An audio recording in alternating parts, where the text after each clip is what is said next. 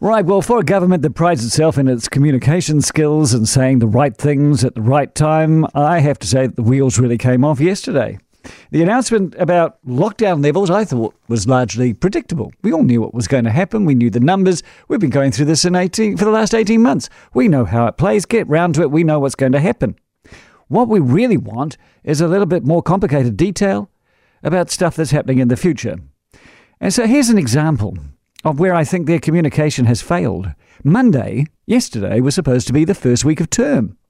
Students were excitedly awaiting news of being able to return to school, to see their mates, to get last minute preparation for exams, which, by the way, are less than a month away. Instead, what did we get yesterday about education? We got an announcement of an announcement. And that announcement is not until Wednesday. So last night, every student up and down this land was actively asking their parents the questions that were actually burning into their soul. What's happening, Mum? When is it happening, Dad?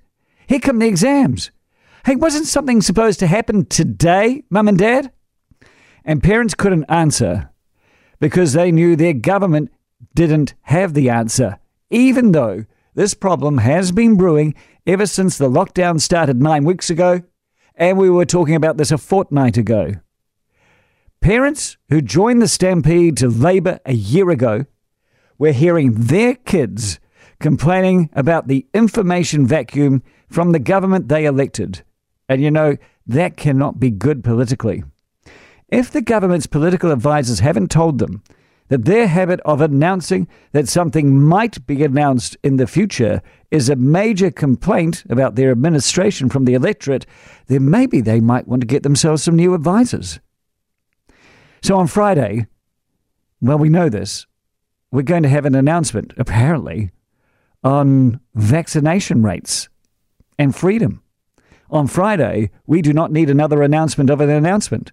We don't need to know what might happen next year. We don't need to know when the overseas borders may open. We need to be told when the double jabbed of Auckland will be free to restart the engine room of the New Zealand economy. Take a punt, put them on the line, give us a direction. And by the way, yesterday, in the middle of all this dithering, the announcements of announcements that occurred, it was in fact the anniversary of the landslide election of Labour a year ago. An election where they were rewarded handsomely for their decisiveness. How things have changed. A year ago, they were caviar on toast. Now they just seem to be toast.